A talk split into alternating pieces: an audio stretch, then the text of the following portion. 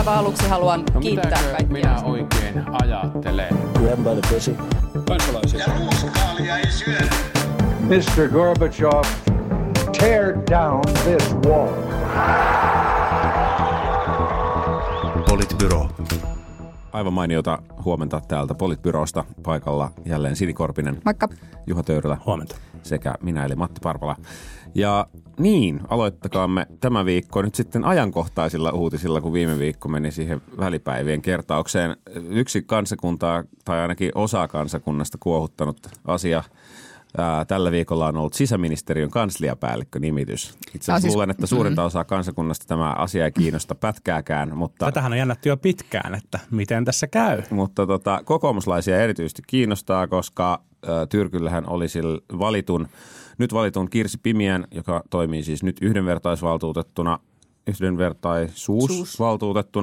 Ja sitten hänen kilpailijoinaan oli muun muassa Antti Peltari, joka on nyt Supon johtaja ja sitten on toiminut myöskin kokoomuksen valtiosihteerinä, niin ymmärrettävästi tässä nyt sitten asiasta on saatu aikaan samankaltainen biiffi kuin niin monta kertaa ennenkin, kuin oma suosikki on sivuutettu ja ehkä jonkun toisen eli ministerin suosikki on valittu tehtävään. Niin ja kun media on laittanut CV:t vierekkäin ja todennut, että selkeästi CV:den perusteella toinen on parempi kuin toinen, niin kuin kaikissa rekrytoinneissa aina tehdään. Niin. CV:n perusteellahan pelkästään itse asiassa, niin kuin itse ainakin teen rekrytointipäätökset laskemalla työpäivät yhteen. Mua jotenkin häiritsee se, että kun jos näkee se ihmisen, niin sitten saattaa oppia jotain asiatonta. Että on parempi vaan katsoa se. Mulla on niinku sä oot siis siirtynyt jo siihen, että sulla ei ole enää haastatteluita ollenkaan. Ei, mittanauha. Ja sitten katsoo, että kun mulla on pidempi CV, niin sitten se palkataan. Toihan on kätevää. Joo. Toihan on tosi kätevää. Eli kannattaa tosi laveasti kuvailla kaikkia työtehtäviä myös. Vai poistaako sieltä sen leipätekstin? Niin totta. Ehkä tässä järjestelmässä sittenkin on joku ongelma. Aivan. Nyt heräsin tähän näin. Noniin. Tässä on musta niinku kaksi absurdia puolta. No ehkä yksi niinku yli muiden. Onhan se, siis musta jotenkin aina se, että puolueet lyövät toisiaan poliittisista valinnoista tilanteessa, jossa erityisesti kansliapäällikön paikkahan on mitä suurimmissa määrin niinku poliittinen valinta. Kaikkihan tietävät sen. Ja sitten tietyllä tavalla se, että samaan aikaan olisi absurdia sanoa, että tässä ei ole mitään aspektia sillä politiikalla, että ei millään tavalla vaikuttaisi Kirsi Pimiän tausta siihen, miksi häntä niin kuin myös poliittisesti ikään kuin tähän tehtävään preferoidaan. Mutta sitten samaan aikaan on niin kuin mun mielestä aivan yhtä typerää kokoomukselta myllyttää tätä asiaa, kun he tekee itse sitä ihan samaa. Että sitten jotenkin niin kuin sivusta seuraajana, mä tarkoitan siis sitä, että kun on ollut mahdollisuus täyttää jonkun viraston tai joku virkamiespaikka poliittisin perustein ikään kuin, niin se on kyllä täysimääräisesti käytetty. En pysty nimeämään yhtään kertaa, että puolueet olisi tässä niin kuin, niitä varmaan on, mutta en aidosti pysty muistamaan, että kuinka usein olisi käynyt niin, että puolueessa olisi todettu, että ei ole mitään merkitystä sillä, mikä poliittinen tausta tällä ihmisellä on. Tämä on myös hirveän tyypillinen poliittinen kohu siinä mielessä, että tässä on kaksi erilaista väitettä, jotka oikeasti voivat molemmat olla samaan aikaan totta, mutta jostain syystä tässä niin kuin kohun osapuolten ja julkisten keskustelijoiden täytyisi jotenkin asettua jommalle kummalle puolelle ja väittää sen niin kuin oman argumentin puolesta pelkästään. On siis samaan aikaan totta, että eittämättä tässä niin kuin vaikutti myös politiikka. Siltä se näyttää, en toki voi tietää niin kuin ministerin intentioita enkä väittää mitään niin kuin sellaista, mutta tämä ei vaikuta siinä mielessä niin kuin erilaiselta kansliapäällikkönimitykseltä kuin muidenkaan puolueiden ministereiden aikaisempina vuosina aikaisemmissa hallituksissa tekemät kansliapäällikkönimitykset. Ja sitten samaan aikaan on ihan totta sekin, että myös nyt nimetty Pimiä on pätevä tähän tehtävään, täyttää ne pätevyysvaatimukset ja hänellä on niin kuin monipuolista kokemusta ja hän vastaa myös niihin painotuksiin, joita ministeri oli tähän tehtävään nyt sitten asettanut, jotka liittyy tähän niin kuin laajemman turvallisuuden käsitykseen ja perusoikeuksien toteutumiseen. Ja 3. On totta myös se, että näyttäähän sekin toki absurdilta, että vihreät ovat siis vuosia myöskin hyvin näkyvästi kritisoineet kaikkia poliittisia virkanimityksiä. Kyllä. Ja sitten kun heillä itsellään on se mahdollisuus, niin itse sanon tietenkin he käyttävät sen mahdollisuuden, mutta sitten kysymys herää, että olisiko kannattanut ehkä vähän niin kuin pidellä niitä hevosia silloin niin kuin joskus menneisyydessä. Siis tämä on mun mielestä hyvä osoitus siitä, että sen kaltaisella moraalismilla on aika lyhyet.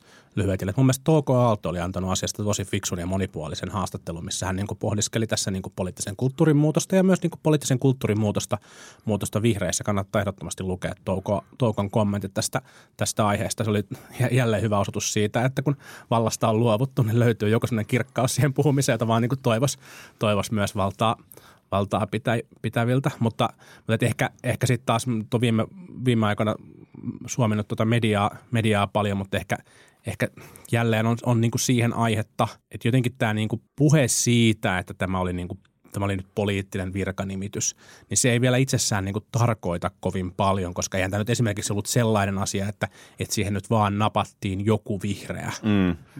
Vaan siihen, tai selkeästi epäpätevä henkilö, joka työnnettiin siihen näin. Että sitten tavallaan se oli kuitenkin perusteltu ja varmasti ne perustelut, mitä haettiin, oli tietyllä tavalla niin kuin, tai niillä haettiin tämän kaltaista henkilöä ja varmasti tässä nyt ei haitannut se, niin kuin yleensä ei ole haitannut, että nimitettävän henkilön puoluetausta on sama kuin ministerin tausta, tällaisia niin kuin on niin kuin paljon, mutta se ei palaudu siihen ja mä toivon, että media kykenisi jotenkin niin kuin tällaisia niin kuin leimakirveitä heittelemättä vähän monipuolisemmin avaamaan tällaisia rekrytointeja. Yksi tietysti kiinnostava taso tässä nimityksessä on vielä se, että kun nyt puhutaan nimenomaan sisäministeriöstä, joka on myöskin sisäisestä turvallisuudesta ja tämän tyyppisistä vastaava virasto tai ministeriö, niin se tietysti lisää vielä kierroksia tähän keskusteluun, että on sitten nyt käytetty tämmöisiä argumentteja, että nyt valittiin niin kuin ihminen, joka ei tiedä turvallisuudesta mitään, kun vastassa olisi ollut niin kuin kansallisen turvallisuusorganisaation johtaja ja kaikkea. Ja nyt niin kuin kaikki menee niin kuin turvattomuuslisääntöön ja muuta. Että tämä turvallisuushan on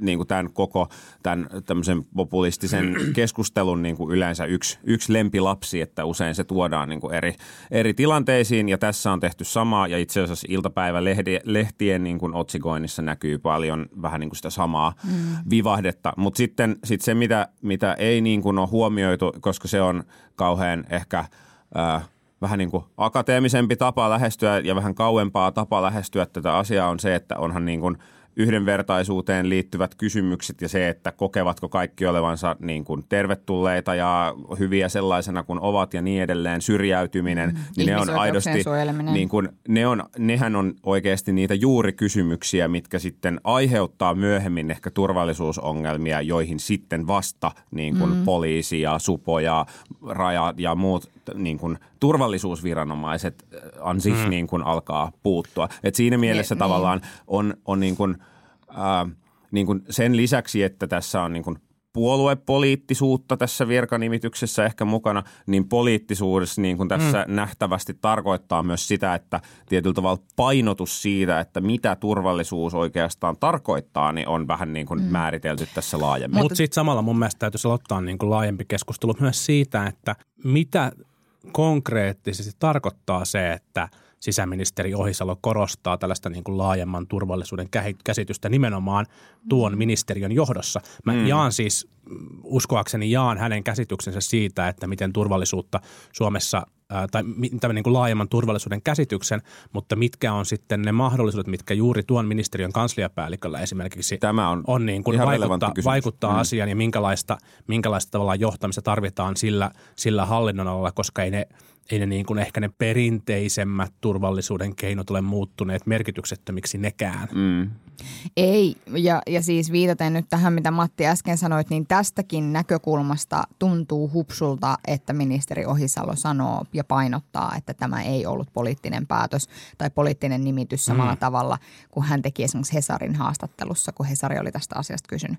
Että jotenkin se, siis totta helvetissä se on poliittinen päätös. Ja sitten jos vielä, jos tavallaan vielä sanotaan, että ne tietyt painotukset, jotka nosti sen Kirsin Pimiän sillä haastattelukierroksella niiden kahden muun hakijan yli, niin liittyivät nimenomaan siihen, että mitkä asiat tässä hallitusohjelmassa painottuu. Niin totta helvetissä se oli silloin poliittinen kysymys myös, että mitä niin kuin tulee. Mutta onhan tämä niin kuin myös tosi naurettava tämä keskustelu, että ikään kuin nyt yhtäkkiä sitten Supossa ja Rajavartiolaitoksessa ja Tullissa ja whatnot, niin kuin no Tullia ei ohjata sieltä vaan VN:stä, mutta VM:stä, mutta että tavallaan, että ikään kuin nämä meidän turvallisuusviranomaiset nyt niin kuin niiden hanskat putoaa ja ne ovat aivan niin kuin kuutamolla tuolla kävelemässä, koska kansliapäällikkö ei ole ollut koskaan töissä suojelupoliisissa, niin nyt yhtäkkiä suojelupoliisissa ei enää tiedetä, mitä tehdä. Ja avataanko ne rajat niin kuin tällä viikolla vai alkaako se vasta maanantaina? No meillä ei ole vielä kerrottu. Nythän on nimitys tehty, niin eikö ne nyt saman tien ole sitten auki? No niin.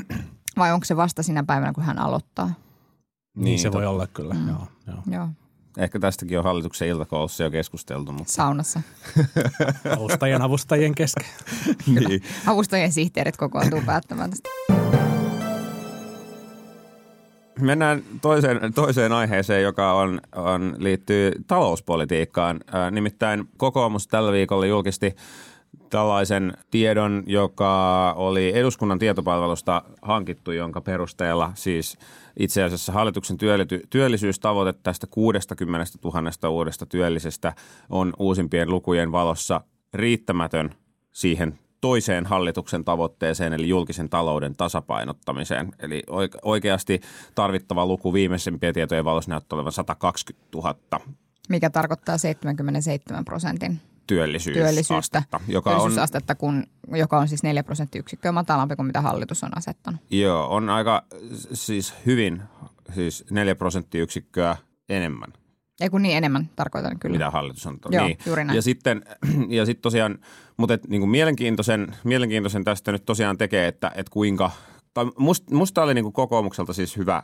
Kyllä. Hyvä veto, niin kuin hyvä havainto, että tämä julkisen talouden tasapaino on muuttunut. Siihen liittyen Teemu Muhonen kirjoitti erinomaisen artikkelin Hesariin tästä, että mitkä tekijät tässä on taustalla.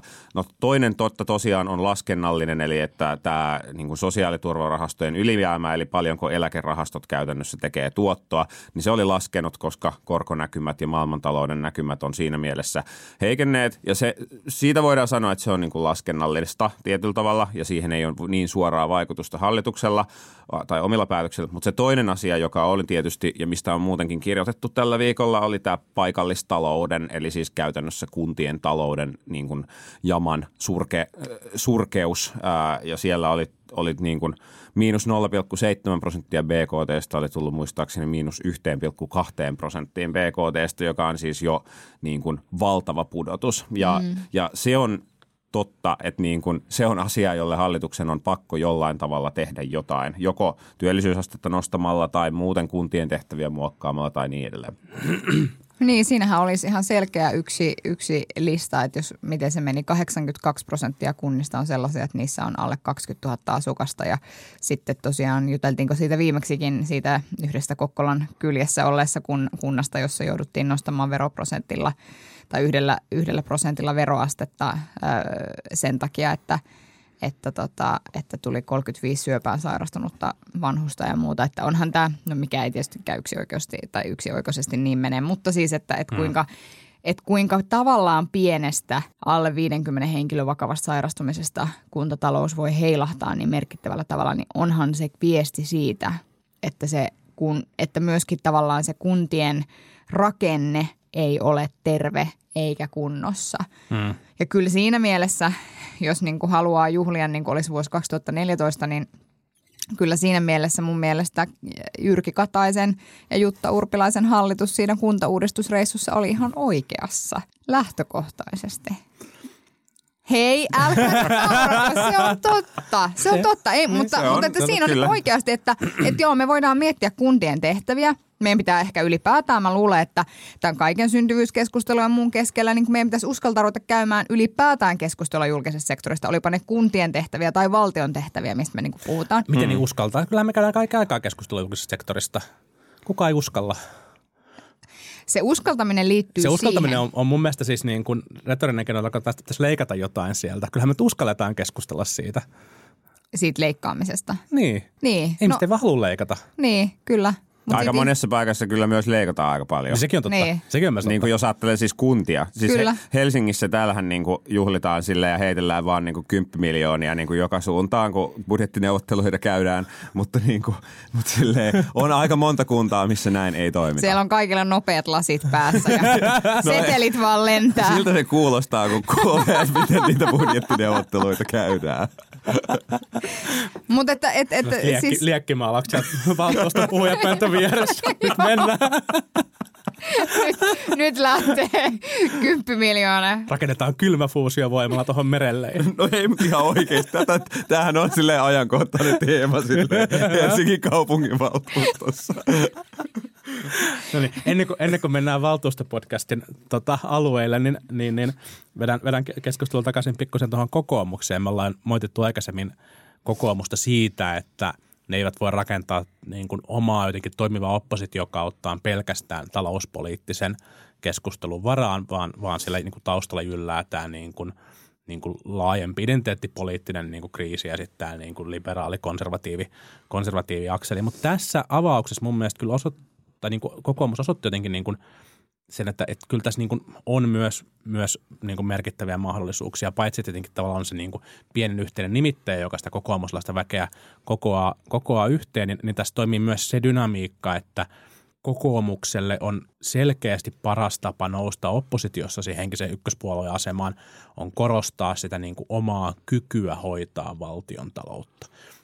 Koska nyt on niin kuin paljon tällaista niin kuin populistista kritiikkiä tämän niin kuin Rinteen ja Marinin hallitusten niin kuin kyvystä hoitaa valtiontaloutta, kyvystä ymmärtää niitä realiteetteja. Tämän tyyppinen niin kuin kritiikki uppoaa tosi hyvin. Ja sitten toisaalta myöskään niin kuin perussuomalaisten uskottavuus tällaisena valtionhoitajapuolueena ei ole kovin hyvä. Niin tässä on sen tyyppinen niin kuin oma ekolokero kokoomukselle, johon sillä on myös perinteisiä niin kuin miellettyjä niin kuin imagollisia vahvuuksia. Ja tämä oli mun mielestä kanssa niin kuin hyvä osoitus niin kuin ihan hyvästä pelisilmästä kokoomuksen suunnalta. Kyllä. Olen samaa mieltä siis siitä, että tähän keskusteluun, koska tämä on niin kuin monella tavalla istuvan hallituksen semmoinen heikko lenkki, tämä työllisyyskysymys, sen takia, että siihen liittyy niin paljon sellaisia asioita, jotka on epämiellyttäviä monelle eri puolueelle. Eli kun katsotaan vaikka sitä listaa, mikä julkisuudessa pyöri siitä, että tämän tyyppisiä toimenpiteitä siellä niin kuin olisi niin kuin jonossa, niin kyllä niissä kaikissa pystyy näkemään, että kelle tämä on niin kuin mieluisa ja kelle tämä ei ole mieluisa. Ja niistä käydään todella niin kuin repivää keskustelua sitten. Sitten toinen asia liittyy siihen, että tämä hallitus on päättänyt tehdä huomattavia satsauksia moniin julkisiin palveluihin ja etuuksiin ja tämän tyyppisiin asioihin. Ja ne kaikki niin kuin pitää rahoittaa jollain. Ja sitten jos tähän yhdistää juuri sen tavoitteen siitä, että ollaan jotenkin balanssissa julkisen talouden kanssa, niin nämä kaikki nivoutuu siihen, että se työllisyysasia itse asiassa on tälle hallitukselle tosi kiusallinen ja kipeä asia. Että sillä tavalla musta kokoomus on tässä niin kuin aivan niin kuin oikeassa nurkassa niin kuin tässä. Ja ehkä tietyllä tavalla niin, just tämä hallituksen aikataulun venyminen tai niin kuin pitkä aikataulu on tehnyt sen position myös hallituksen tosi vaikeaksi, koska he eivät ole kyenneet vastaamaan. Niin, että sitten he sanoo, että meillä on tässä elokuuhun asti aikaa, on annettu aikaa ja että kyllä tämä tästä niin kuin, ja eihän tässä olla mitenkään myöhässä. Mutta sitten tietysti se semmoinen sense of emergency tavallaan tulee sit siitä, että ollaan puhuttu siitä, että mitkä on globaalit talousnäkymät, ollaanko siirtymässä uuteen taantuma-aikaan, mitä se meille tarkoittaa. Nythän tavallaan pitäisi ikään kuin pystyä sitten tahkomaan sitä rahaa, kun ei vielä mene niin huonosti ja muuta, että se on niin kuin haaste tässä. Niin ja perinteinen tavallaan valmistelun hitaus törmää julkisen keskustelun nopeuteen ja jos ei siihen pääse jotenkin jollain tavalla mukaan, niin kuin ymmärrettävät asioiden valmisteluilla vielä niin kuin aikaa, mutta sen aikana pitäisi pystyä osallistumaan siihen keskusteluun. Ja musta näyttää kyllä siltä, että uusi ministeri on niin kuin tähän myös ihan niin kuin tarttunut, että saa nähdä, että kääntyykö tämä positiivinen tässä näin. Mutta tämä on, mä oon samaa mieltä Sinin kanssa, että tämä on selkeästi niin kuin hallituksen heikko kohta ollut.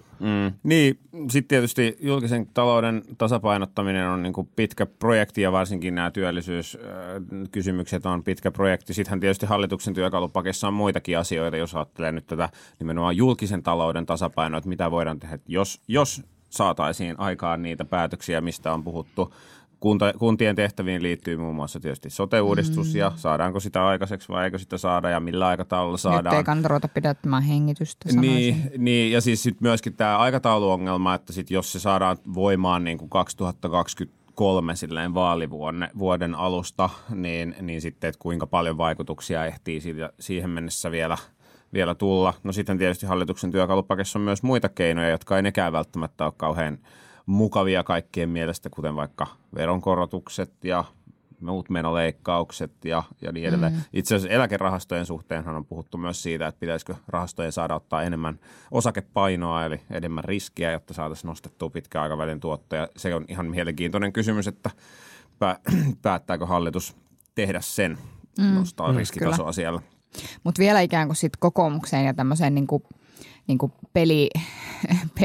tavallaan poliittiseen peliin tässä, että on niinku ollut kiinnostavaa. Ja mä luulen, että just tämä asetelma, missä on tämä niinku pääsääntöisesti vasemmistolainen hallitus ja sitten toisaalta se, että perussuomalaiset ei juuri ole, niin kuin Juha tuossa sanoi, kauhean skarppeja tässä talouspuolessa niin kuin oikeastaan ollenkaan. Se heidän niin kuin vaihtoehtobudjettinsahan on todella heikko niin kuin suhteessa moniin heidän omiinkin tavoitteisiin, niin ehkä tässä asetelmassa sen talousasian korostaminen, vaikka se on asia, joka kokoomuksesta jo tavallaan tiedetään.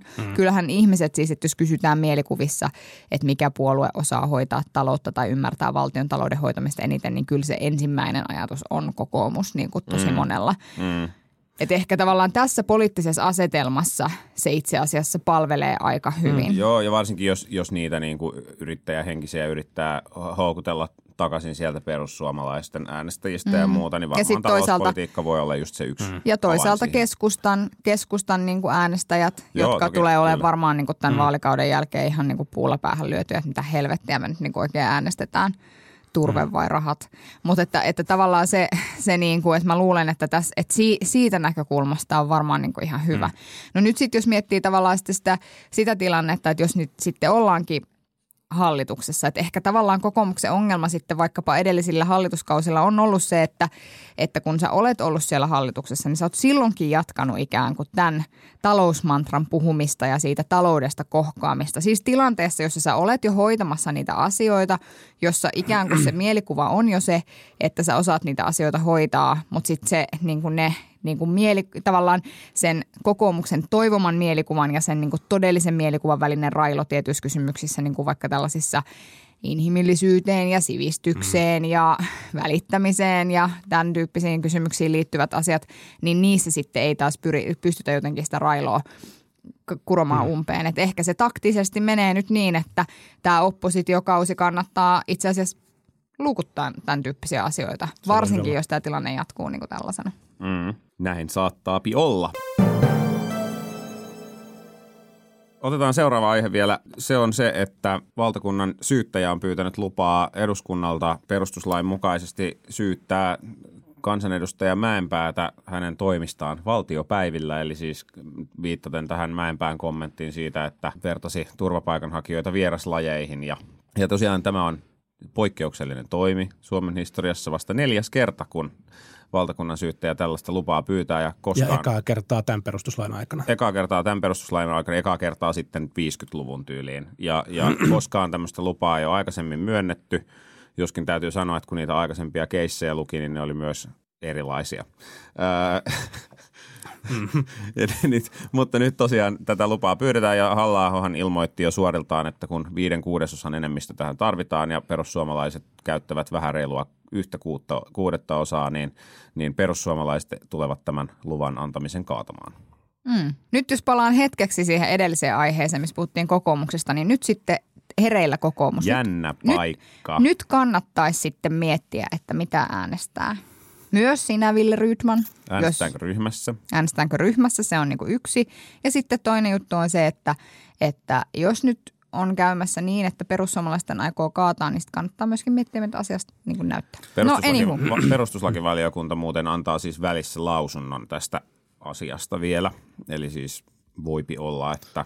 Niin, eduskunta äänestää niin kuin PeVin lausunnosta. Ilmeisesti näin, joo, että se menee sinne. Ja... Aivan.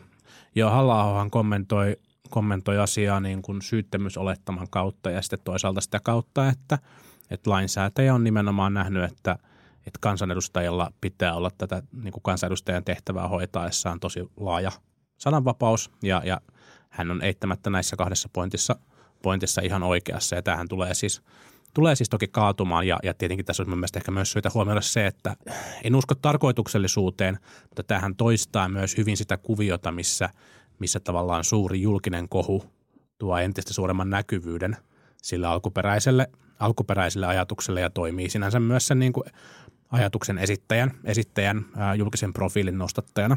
Mm. Mutta mun mielestä myös kiinnostavin kysymys tulee olemaan kyllä se, että miten tässä sitten niin kuin eduskunnan mahdollisessa äänestyksessä tässä tullaan sitten niin kuin äänestämään, että miten ne äänet jakautuu. Ja tässä löytyy niin kuin yhteyskohtia mun mielestä tähän Yhdysvaltain valtakunnan oikeudesta käytävään keskusteluun ja just siihen, että miten jotkut tietyt henkilöt tulevat ääntänsä käyttämään ja miten esimerkiksi tietyt ryhmät asiassa ehkä tulevat jopa sitten jakautumaan ja se tulee olemaan hankalampi julkinen keskustelu. Tätä tulee olemaan hankalampi julkinen keskustelu muille puolueille kuin perussuomalaisille. Mm. Kyllä. Joskin, jos perussuomalaisten, kun heillähän tämä varmaan kiteytyy sen tyyppisiin asioihin, että pitää olla oikeus sanoa mitä tahansa, koska se on sananvapautta heidän mielestään, niin ehkä tavallaan niin kuin, että en mä sitten toisaalta tiedä siis sitä, että kannattaisi sitä sitten käydä siellä oikeusasteessa testaamassa, että mikä sitten on sallittua ja mikä ei. Saa niin kuin enemmän pontta omille lausunnoilleen kuin sillä, että sä torppaat jonkun oikeudellisen prosessin. Niin no ei, mutta se on osa sitä oikeudellista prosessia, että eduskunta äänestää. Ei se ole tavallaan niin kuin, se on ihan laillinen osa niin kuin laillista prosessia sekin. Niin siis valtakunnan syyttäjähän itse sanoi, että ei tämä niin kuin tilanne silleen ole selkeä, koska se oli ikään kuin tämmöinen, miten se sitä kuvasi jotenkin, että se oli tämmöinen niin kuin spontaani niin kuin reaktio siinä tilanteessa, että se ei vaikuttanut niin kuin välttämättä kauhean harkitulta, se mitä hän sanoi, eli ei ole niin kuin selkeää, että mihin suuntaan tai toiseen oikeus tässä päätyisi, ja sitten tosiaan toisekseen vielä se, että niin kuin kun nyt meillä on perustuslakiin kuitenkin kirjoitettu, että kansanedustajia kuitenkin vähän sitten enemmän suojataan siltä, että niin kuin sanan käyttö on vapaampaa valtiopäiväsalissa, kun se on muuten vaikka internetissä, niin tavallaan kyllähän tässä nyt silleen tehdään ihan niin kuin olennaista Suomen oikeus- ja poliittiseen järjestelmään sisältyvää niin kuin rajanvetoa. Et ehkä niin kuin yksi mielenkiintoinen kysymys vielä ennen sitä, miten äänestetään, on oikeasti se, että mitä perustuslakivaliokunta sanoo. Koska mä en välttämättä ihmettelisi, että perustuslakivaliokunta tekee yksimielisen lausunnon, jonka mukaan tämä niin kuin ei vaikka ylitä sitä kynnystä, että niin kuin annettaisiin se syyttämislupa, tai vaikka, että suositeltaisiin, että edustajaa nuhdellaan tai jotain muuta sen tyyppistä sen sijaan, että tätä asiaa alistetaan sitten niin kuin muun oikeusjärjestelmän piiriin. Ja sitten jos tämmöinen lausunto tulisi valiokunnalta, niin en taas ihmettelisi, jos vaikka osa puolueista olisi sitä mieltä, että silti äänestetään toisin. Äänestetään sitten peviä vastaan. Niin kyllä. Mutta toisaalta siis perussuomalaisten kannaltahan tässä nyt sitten, eihän tämä tosiaan, niin kuin tässä sanoittekin hyvin, että eihän tämä ole heille iso kysymys. Heille tämä ei ole mikään. Eihän vaan niin kuin kaataa se ja sanoa, että nyt loppuu tämä hienostelu ja kyllä saa sanoa, mitä haluaa. Ehkä sitten vielä vähän yleisemmällä tasolla, niin meidän on ehkä syytä suomalaisina olla tarkkana siitä, että miten me tuodaan erilaisia juridisia prosesseja yhä useammin osaksi meidän poliittista debattia. Tällä hetkellä myös siis perustuslakivaliokunta käsittelee ministeri Haaviston toimia ja tämän tyyppinen niin kuin juridiikan tuominen osaksi niin kuin poliittisten toimien arviointia, niin siinä on ongelmiansa. Ei toki pidä vetää niin kuin näistä kahdesta tapauksesta liian pitkälle meneviä johtopäätöksiä, mutta ja valtakunnan syyttäjä toki toimii niin kuin oman vastuunsa ja virkavelvollisuutensa pohjalta, mutta ehkä tarkkuutta siinä, että miten sitten puolueet ja poliitikot tarttuu tämän kaltaisiin keskusteluihin, niin siinä on hyvä olla tarkkana. Toki meillä on myös puolue, joka pyrkii niin kuin taivuttamaan sääntöjä ajaakseen omaa niin kuin poliittista äärioikeistolaista agendaa, että niin kuin, että tavallaan se vähän niin kuin, että kumpi on syy ja kumpi on sitten seuraus. Toki. Ja mä en tarkoittanut ollenkaan sitä, etteikö niin kuin oikeusvaltion rakenteista ja prosesseista olisi syytä pitää tosi tarkasti kiinni, ehdottomasti on. Oikeusvaltion rakenteista ja prosesseista päästään vielä viimeiseen aiheeseen, joka on se, että valtakunnan sovittelijasta on puhuttu jo monta kertaa ja nyt puhutaan vielä sen verran lisää, että tällä viikolla Sähköliitto on kannellut valtakunnan sovittelijan toiminnasta, mikä on aika poikkeuksellinen toimija. Jos ymmärsin oikein, niin kantelu liittyy siis siihen, että alalla on ollut työtaistelutoimenpiteet jo pitkän aikaa käynnissä, eikä edelleenkään sovittelija ole käyttänyt lain hänelle suomaa oikeutta, eli siis pakottaa käytännössä osapuolet neuvotteluun. Ja tästä on nyt siis Sähköliitto on siis kannellut. Mm.